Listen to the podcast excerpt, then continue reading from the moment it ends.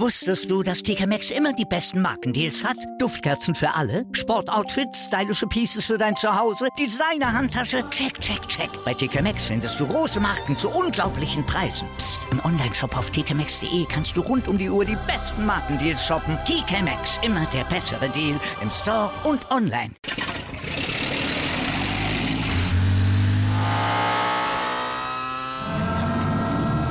Von 0 auf 100. Aral feiert 100 Jahre mit über 100.000 Gewinnen. Zum Beispiel ein Jahr frei tanken. Jetzt ein Dankeschön, rubbellos zu jedem Einkauf. Alle Infos auf aral.de. Aral, alles super.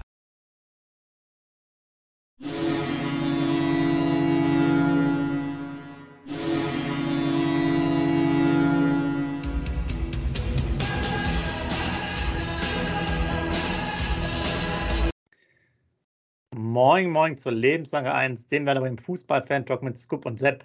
Heute 6.5.22, ein ganz, ganz besonderer Tag.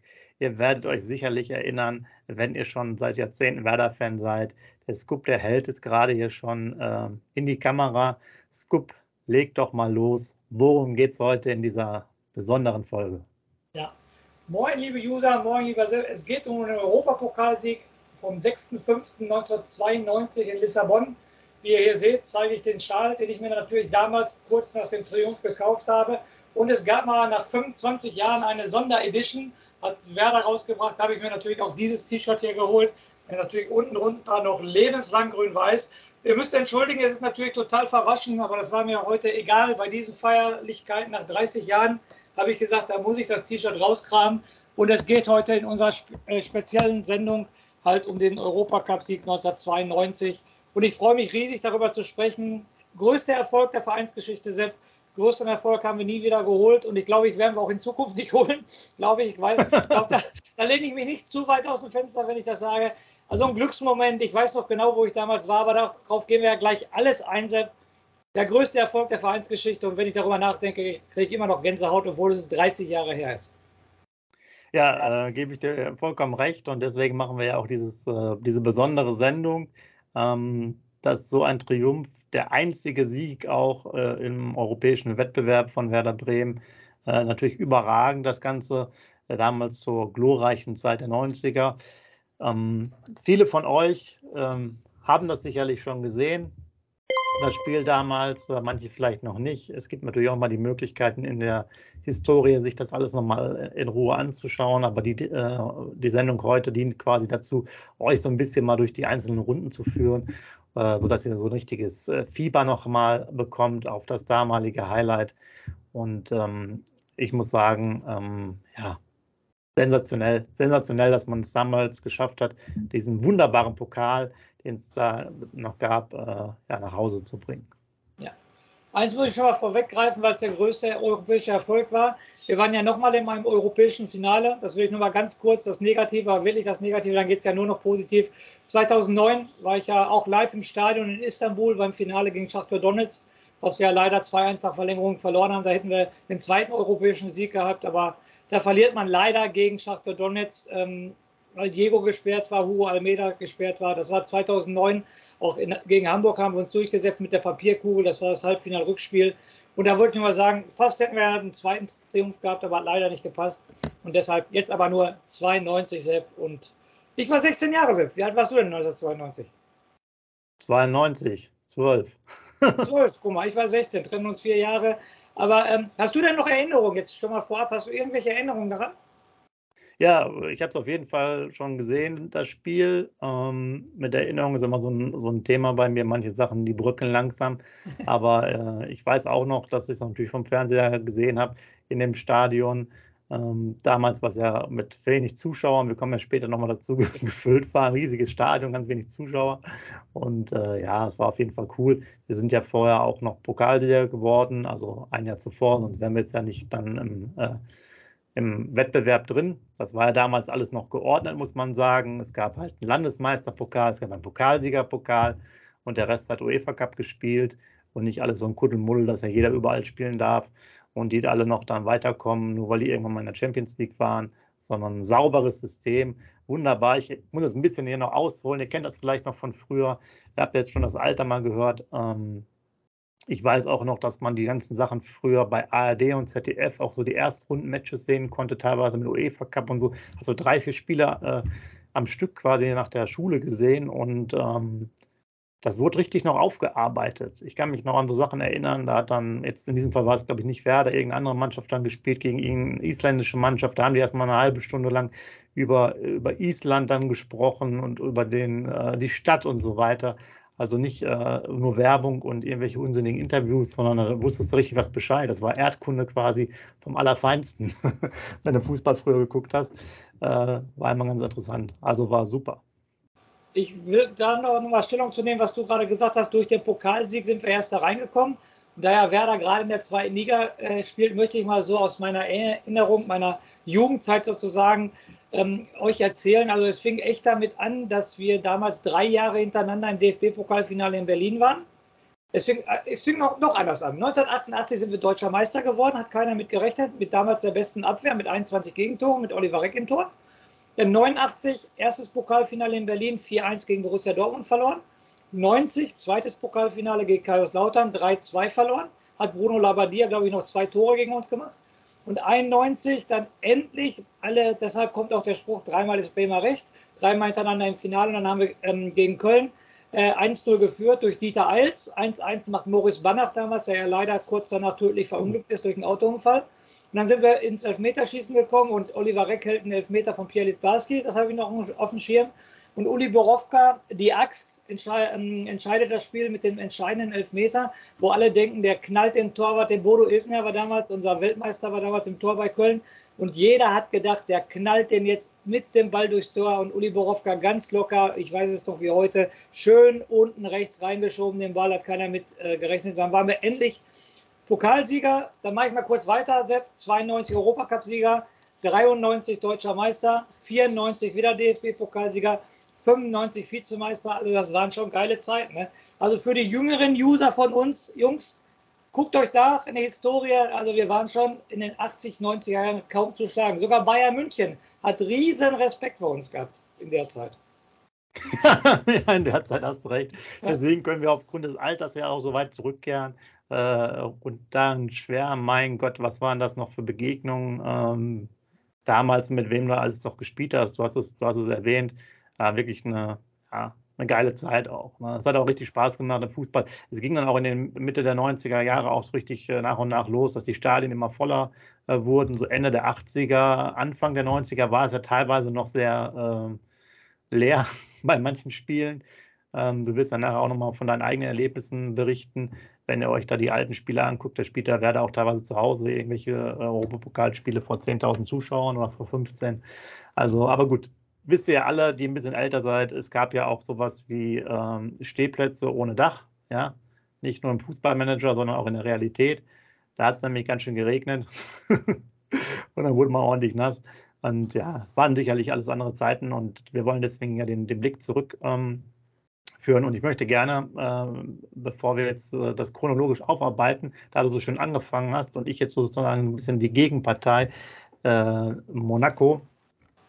AS Monaco quasi bespreche, muss ich auch sagen, das habe ich mir auch nochmal angeschaut, die waren zu der Zeit auch immer sehr gut dabei, hatten auch schon Arsene Wenger seit einigen Jahren als Trainer. Da muss ich mal kurz auf meinen Zettel schauen. Der ist nämlich, der war von 1987 bis 1994 Trainer in Monaco, also relativ lang, nachher auch nochmal in Arsenal, ich glaube über 10 Jahre, und ist französischer Meister in der Saison 87/88 geworden. Das mal so als grundsätzliche Information. Und zu der Zeit war halt immer ein heißes Duell mit Marseille.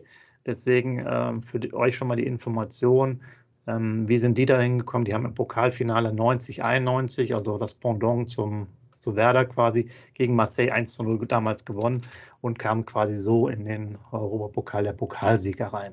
Okay. So. Von daher sind wir jetzt dabei. Ich mache einfach direkt mal weiter. AS Monaco.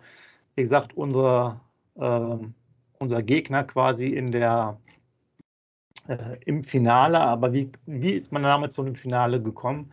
Und wir werden nachher das Finale wirklich dann etwas ausführlicher besprechen, aber fangen wir mal mit der ersten Runde an. Ich erzähle ein bisschen was zu Monaco, der Scoop als absoluter Experte mit Schal und T-Shirt dann noch viel mehr über die Werder-Spiele, denn die Spiele von Monaco interessieren euch hier wahrscheinlich nur erstmal am Rande. Was ich aber sagen will, Monaco auf jeden Fall in einer guten Phase, ist insgesamt vielleicht nochmal zum Anfang 8-mal französischer Meister, 5-mal Pokalsieger, 1-mal Ligapokalsieger und 2-mal Superpokalsieger in Frankreich. Haben es halt nicht geschafft, weil sie gegen uns verloren haben, sozusagen mal europäischen Pokal zu holen. Aber also auch eine Mannschaft, die über die Jahre einige Erfolge gemacht hat. War übrigens 1991 der letzte Pokalsieg für die Franzosen. Danach gab es das halt nicht mehr. Das Ganze fing damals an, erste Runde, noch mit Hin- und Rückspiel. Ich habe gesagt, noch klar, es gab ja gar nicht solche Sachen wie jetzt in der Champions League mit diesen Gruppenphasen, also der K.O., so wie es sein muss. Und ich habe hier sogar noch ein paar Zuschauerzahlen. Also das erste Match war gegen Swansea City. Und da haben sie gespielt, erst auswärts, haben da 2-1 gewonnen, vor knapp 7.000 Zuschauern. Und zu Hause haben sie da 8-0 sogar gewonnen, vor auch so knapp 7.000 Zuschauern. Swansea City, die sich auskennen aktuell in der zweiten Liga in England. Und vom Namen her hat man sie sicherlich gehört, sind jetzt aber, was jetzt Erfolge angeht, auch nicht wirklich so sehr bekannt. Von daher, das erstmal so als Auftakt. Da würde ich direkt den Ball mal rübergeben zu dir. Erster Gegner von Werder, ich bin schon mal gespannt. Ich muss jetzt schon lachen, weil du ja gerade die Zuschauerzahlen angesprochen hast. Du hast ja gesprochen, da waren damals im Europapokal 10.000 bis 15.000. Da hast du aber ganz schön daneben gelegen. Aber das sage ich dir gleich. Also erste Runde für Werder war beim rumänischen Pokalsieger FC Bacau. Da haben wir das Hinspiel. Ich muss natürlich auch einiges vom Zettel ablesen, weil ich mir nicht alles merken kann. Da haben wir das Hinspiel vor 3.000 Zuschauern in Rumänien mit 6-0 gewonnen. Die Torschützen habe ich natürlich auch. Kiwi Rufa mit einem lupenreinen Hattrick, 9. Minute, 12. Minute und 31. Minute. Dann war Rune Bratseth in der 63. das 4-0, Mirko Votar war in der 78. das 5-0 und Frank Neubart in der 80. Minute das 6-0. Somit sind wir dann mit einem guten Polster zurück nach Bremen gefahren und das haben wahrscheinlich auch die Zuschauer gedacht, weil ich habe bei mir 27 Ausrufezeichen dahinter gemacht beim Rückspiel in Bremen. Sepp, waren 3.021 Zuschauer. 3.021, also mit deinen 10.000, 15.000 hast du knapp daneben gelegen. Auf jeden Fall. Das ist krass, da waren ja bei den beiden Spielen, selbst bei den Monegassen, dann mit 7.000 ja das Doppelte schon. Ja. Hätte ich jetzt nicht gedacht, dass so wenig da waren, aber gut. Ich auch nicht. Hat vielleicht noch nicht gezogen und... wahrscheinlich war es schöner auf Sky, in Anführungsstrichen, das zu gucken im Fernsehen. Genau. Also ich musste so lachen, wie gesagt, ich könnte euch das gerne zeigen, ich habe hier 27 Ausrufezeichen dahinter gemacht, 3.021 Zuschauer im Bremer Weserstadion beim Europapokalabend. Das Spiel ging 5-0 aus, auch haben ganz schnell für klare Verhältnisse gesorgt. 1-0 Stefan Kohn nach 6 Minuten, 2-0 Dieter Eils nach 9 Minuten, 3-0 Stefan Kohn nach 17 Minuten, 4-0 macht wieder Rune Bratseth nach 60 Minuten und 5-0 Marco Bode nach 71 Minuten. Somit also insgesamt vor 6.000 Zuschauern, wenn man beide Runden zusammenzählt und 11:0 Tore für Werder, hatte Werder dann die erste Runde überstanden. Aber Respekt, Rune Bratseth schießt jedes Spiel ein Tor, ne? Also die Woche. Ja, nicht schlecht. Hätte jetzt gar nicht gedacht. Ja. Also man merkt schon so ein bisschen so die Auftaktgegner, durchaus machbar für beide Mannschaften, hätte ich jetzt gesagt. Jetzt komme ich aber zu einer Mannschaft auf Seiten von Monaco. Das war jetzt schon es ist jetzt das Achtelfinale schon, also erste Runde Achtelfinale. Hier geht es ratzfatz, ja. Europapokal, der Pokalsieger, da wird nicht lange hin und her gezappelt, sondern da geht es ans Eingemachte. Und zwar war das nächste Match gegen IFK Norrköping. Und dann dachte ich mir, den Verein habe ich ehrlich gesagt persönlich noch nie gehört gehabt.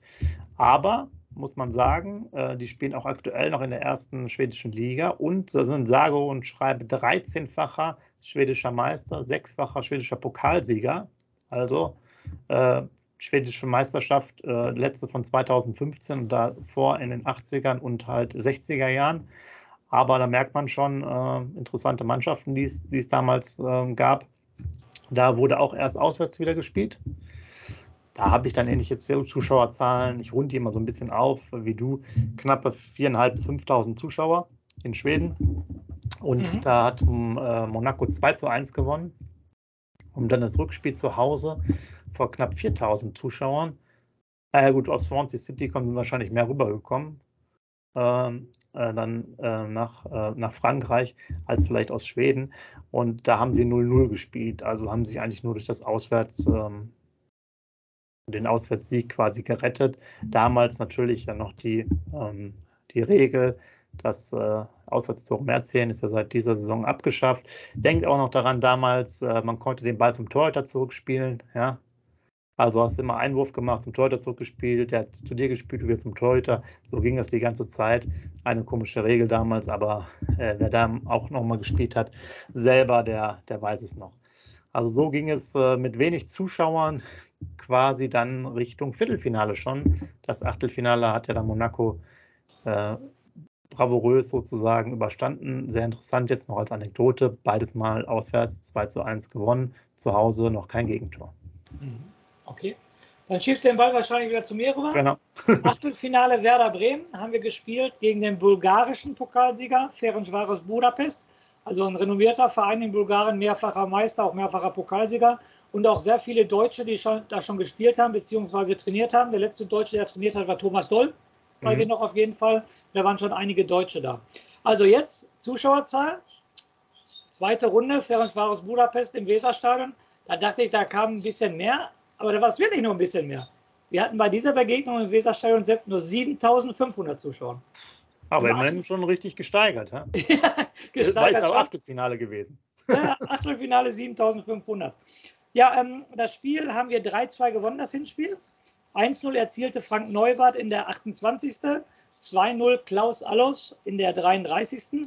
Und dann der Wunderstürmer von Ferencváros Budapest, heißt Lipcsei. Der hat das 2:1 gemacht in der 35. Minute. Dann haben wir kurz vor der Pause Frank Neubart, wieder Mr. Europacup, das 3:1 für Werder gemacht in der 40. Minute. Und in der zweiten Halbzeit schießt Werder leider kein Tor. Nur wieder der Superstürmer von Budapest, Lipcsei, macht in der 73. Minute das 3:2. Was damals natürlich, Sepp, du hast es gerade erklärt, mit der Auswärtstorregelung ein ganz gefährliches Ergebnis war. Ne? Wir haben 2 Tore auswärts geschossen, 3:2. Also die wären mit einem 1:0 Heimsieg, wäre da raus gewesen und Budapest wäre weiter gewesen. Ne? Also es war so, beim Rückspiel waren dann immerhin 25.000 Zuschauer in Budapest. Also das war ja schon mal was anderes als 7.500 in Bremen. Und da haben wir locker flockig 1:0 gewonnen. Also kam nie in Bedrängnis oder so, war ein souveränes Spiel. 48. Minute, Marco Bode macht das entscheidende Tor. Und insgesamt 4:2, also Budapest geschlagen. Und somit standen wir dann im Viertelfinale. Wer hat das? Hast du auch noch die anderen Torschützen? Ich habe ja gerade gesagt, das Hinspiel habe ich doch gerade gesagt und Rückspiel war nur Bode, das 1:0. Okay. Ja, dann treffen wir uns quasi im Viertelfinale wieder und jetzt kommen hier bei meiner Übersicht schon langsam die Namen, die man schon rauf und runter beten kann. Und da fange ich dann an mit einem Gegner beim AS Monaco, nämlich AS Rom, die Roma. Da ging es. Die haben es jetzt wirklich hier bisher immer gehabt, immer auswärts bisher, auch da in Rom vor. Jetzt muss man sagen, ist ja dann, wir haben ja 92. Vorher war ja noch vor 2 Jahren die WM, da waren immerhin 40.000 da im Stadion. 40.000, Respekt. 40.000. Und diese 40.000 haben diesmal kein 2:1 Sieg für den AS Monaco, sondern ein 0:0 gesehen. Also auch da natürlich muss man sagen, eigentlich auch kein optimales Ergebnis, was ist darauf hingewiesen, nämlich mit dem 1:1 wäre Rom auch weiter. Und das Heimspiel war dann ein bisschen später vor 18.000, also auch da haben sie sich dann nochmal gesteigert. Höchste Zuschauerzahl quasi für Monaco und haben 1:0 gewonnen. Also das Ergebnis, was man als Spitzenmannschaft braucht, knapper Sieg. Und jetzt muss ich mal ganz kurz überlegen, das ist immer noch weiterhin Weiße Weste zu Hause, 3:0. Da weiß man, wie es geht. Nicht schlecht. Also auch gerade die Zuschauerzahlen, dass in Monaco 18.000 waren, weil genau. Wenn ich mich so daran zurückerinnere, wenn man früher als Kind oder Jugendlicher Übertragungen aus Monaco gesehen hat, da sprach man immer so von 10.000 bis 12.000, wenn das, was ich in Erinnerung habe, weil die auch nur so ein kleines Stadion hatten. Ich glaube, mit 18.000 war das Stadion schon fast ausverkauft. Die hatten ein ganz kleines Stadion auf jeden Fall. Meine ich genau, ich weiß jetzt gerade nicht die Kapazität von damals, aber ich bin bei, das dürfte nicht viel mehr als mittlere 20er genau. gewesen sein. Aber jetzt, wo wir so schön drüber reden, klar, Rom, Monaco ist jetzt auch nicht so wahnsinnig weit, ohne dass ihr es jetzt ausgerechnet habt, aber das ist natürlich dann schon möglich, war ja mal ein Viertelfinale. Ihr wisst ja, das war, also damals halt, das war auch viel besser der Modus, fand ich. Direkt K.O. Und du hast halt auch diese ganzen Mannschaften gespielt, wenn du da dir über die Jahrzehnte quasi oder mehrere Jahre mal europäisch dabei war, da hast du auch interessante Mannschaften, muss man auch bedenken, dass man ja viele gar nicht so richtig kannte, weil das ja gar nicht mehr so verbreitet war. Mit Internet etc. gab es ja noch gar nicht. Und das heißt, du kanntest die Mannschaften ja auch gar nicht großartig. Woher auch, ne? Also, wenn wir jetzt AS Rom oder so nehmen, wurde ja auch nicht übertragen. 1992 konnte man, glaube ich, in Deutschland nirgendwo jetzt irgendeine italienische Liga sehen oder selbst eine Zusammenfassung gab es dann noch nicht, meine ich. Und Ende 80er Jahre, Anfang 90er Jahre, AS Rom war echt ein Top-Verein in Italien. Da hat ja auch unser Rudi gespielt, ne? Rudi Völler hat ja jahrelang in AS Rom gespielt. Und zu der Zeit war ja natürlich auch AS Rom richtig erfolgreich. Also war schon klar, dass 40.000 in Rom im Stadion war. Das war schon eine gute Sache, gute Anekdote, definitiv. Ja. Ja und wo du ihn ansprichst, der hat auch gespielt, der Rudi Völler. Ja, da war er noch in AS Rom, weil er ist nämlich 93, 2 Jahre später, war er ja der erste Gewinner der Champions League mit Olympique Marseille, was du gerade angesprochen hast, im Münchner Olympiastadion. Da hat er gewonnen mit Olympique Marseille 1993. Ah, dass er da noch bei AS Rom war, cool. Okay. Und zwar mit Ruggiero Rizzitelli, vom Namen her sagt mir das auch noch was. Ist nachher nach Bayern gegangen. Und wo wir jetzt gerade darüber reden, ein bisschen ausholen, auch Ike Hessler hat auch gespielt. Bei AS Rom. Geil. Guck mal, 2 Weltmeister, die bei AS Rom gespielt haben. Überragend gut. Ne? Genau. Also man sieht das, so passt es ja, genau. Sehr, sehr spannende Geschehnisse. Ja. Von daher geht jetzt der Ball wieder rüber zu den Weltmeistern von Werder Bremen. Genau, richtig. Das Viertelfinale war dann ein ganz geiles Ding. Die Bremen haben schon die Hände über den Kopf zusammengeschlagen. Es wurde uns zugelost Galatasaray Istanbul. Und warum haben die Bremer die Hände über den Kopf zusammengeschlagen? Weil sie halt vom Auswärtsspiel im Weserstadion Respekt hatten. Ich habe dir gerade gesagt, erste Runde 3.000 Zuschauer, zweite Runde 7.500 Zuschauer. Ne? Und ich kann mich noch genau daran erinnern an das Spiel. Es waren 30.000 insgesamt im Stadion. Ich weiß, dass ich vorm Fernseher gesessen habe. Und es waren echt gefühlt 20.000 Türken im Stadion. Und die haben riesen Randale gemacht, weil die auch nach 33 Minuten durch Kosecki in Führung gegangen sind und damit auch in die Halbzeit gegangen sind. Das Spiel lief weiter. Istanbul war immer die bessere Mannschaft. Und dann haben wir aber zum Glück das Spiel noch gedreht. Und zwar 1-1 in der 79. Minute durch Stefan Kohn. Und jetzt kommt ein überragender Spieler von Werder Bremen, der, glaube ich, nie viele Einsätze hat, aber einen richtig großen Anteil hat an das Weiterkommen im Viertelfinale. Ich weiß gar nicht, ob du den Namen noch kennst, Sepp. Marinus Bester hat uns in der 85. Minute das 2-1 geköpft. Der hat, glaube ich, 2 oder 3 Jahre bei uns gespielt und hat er jahrelang beim HSV gespielt. Der ist zum HSV gegangen, auf jeden Fall. Und der hat ganz glücklich, das war so eine lange Flanke und der war so gefühlt 1 Meter oder 90, 2 Meter groß und hat den Kopfball richtig reingehämmert. Und damit haben wir das Spiel noch 2-1 gewonnen. Und war es natürlich trotzdem eine sehr heikle Ausgangssituation. Nochmal Auswärtstorregel, ich kann das Gleiche sagen wie bei Budapest. 3-2 gewonnen, jetzt 2-1 gewonnen. Also ein 1-0-Sieg für Istanbul im Rückspiel und Istanbul wäre weiter gewesen. Und jetzt kann ich wenigstens anfangen mit einigen Anekdoten, weil ich mich haargenau daran erinnern kann. Das Rückspiel in Istanbul, ob du es glaubst oder nicht, Sepp, weiß ich wie heute, war Anstoß 13 Uhr. Oh. Und der Scoop war 16 Jahre, war in der 9. Klasse auf dem Gymnasium und hatte in der 7. und 8. Stunde Sport. Das heißt also für mich, 13 Uhr, 2 Stunden Sport. Ja, geht doch nicht. Ich war ja schon als 16 Jahre ein total heißer Werder Bremen-Fan und dann bin ich damals zu meinem Sportlehrer gegangen. Weiß ich noch heute, Herr Grenz ist leider schon vor kurzem verstorben. Ein super patenter Typ und der wusste, wie fußballverrückt ich bin. Er war selber Fußballer, hat noch alte Herren damals gespielt und so weiter und so fort. Und da bin ich echt, liebe User, zu ihm hingegangen und habe gesagt, Herr Grenz, kann ich nicht heute die Sportstunde ausfallen lassen? Werder Bremen Viertelfinale Europacup, die haben jetzt Anschluss. Da hat er mich nur angeguckt. Jetzt haben die Anschluss. Markus, sieh zu, dass du nach Hause kommst. Tschüss, bis morgen. Eine geile Aktion des Lehrers werde ich absolut nie vergessen. Auf jeden Fall, aber dann geht's weiter, Sepp. Dann geht's weiter. Ich mache den Fernseher an und denke, hey. Wusstest du, dass TK Maxx immer die besten Markendeals hat? Duftkerzen für alle, Sportoutfits, stylische Pieces für dein Zuhause, Designer-Handtasche, check, check, check. Bei TK Maxx findest du große Marken zu unglaublichen Preisen. Psst. Im Onlineshop auf tkmax.de kannst du rund um die Uhr die besten Markendeals shoppen. TK Maxx, immer der bessere Deal im Store und online. Wieder live von Ihrem Toyota-Partner mit diesem Leasing-Auftakt. Der neue Toyota Jahreshybrid. Ab 179 € im Monat, ohne Anzahlung. Seine Sicherheitsassistenten laufen mit und ja, ab ins Netz mit voller Konnektivität. Auch am Start die Toyota Team Deutschland Sondermodelle. Ohne Anzahlung geht's in die nächste Runde. Jetzt los sprinten zu Ihrem Toyota-Partner.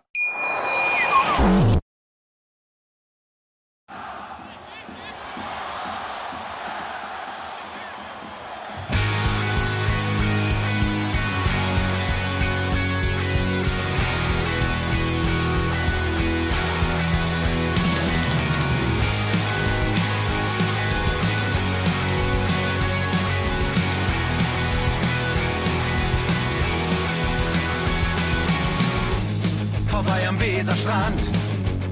Auf geht's ins Stadion. Wir wollen Werder sehen. Heute geht alle grün. Werder Schal, ein Bremer Bier. Die Ostkurve vibriert. Das weh auf dem Trikot. Werder, wir stehen hinter dir. Werder Bremen.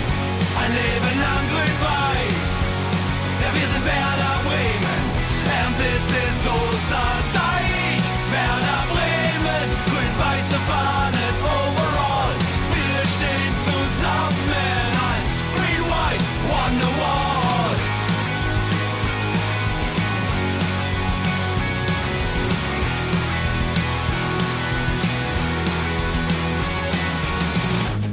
Viel haben wir erlebt, wo der Fluss den Bogen macht. Und unser Stadion strahlt in seiner Pracht. Weser Wunder, Liga 2, doch der 12. Mann bleiben wir. Ein W auf jedem Schal, Werder, wir stehen hinter dir. Werder Bremen, ein Leben lang grün-weiß. Ja, wir sind Werder Bremen, and this is Osterdeich. Werder Bremen, grün-weiße Fahnen overall. Wir stehen zusammen als Green White Wonderwall. Hier, wo die Weser fließt, weht ein besonderer Wind durch unser Haus. Egal ob jung, ob alt, wir stehen zu Werder Bremen und das hört nie auf. Meisterschaften und Pokal, das Double 2004. Auf geht's zu neuen Wundern, Werder, wir stehen hinter dir. Werder Bremen, ein Leben lang grün-weiß. Ja, wir sind Werder Bremen, and this is Osterdeich. Werder Bremen, grün-weiße Fahnen overall. Wir stehen zusammen als Green White Wonderwall.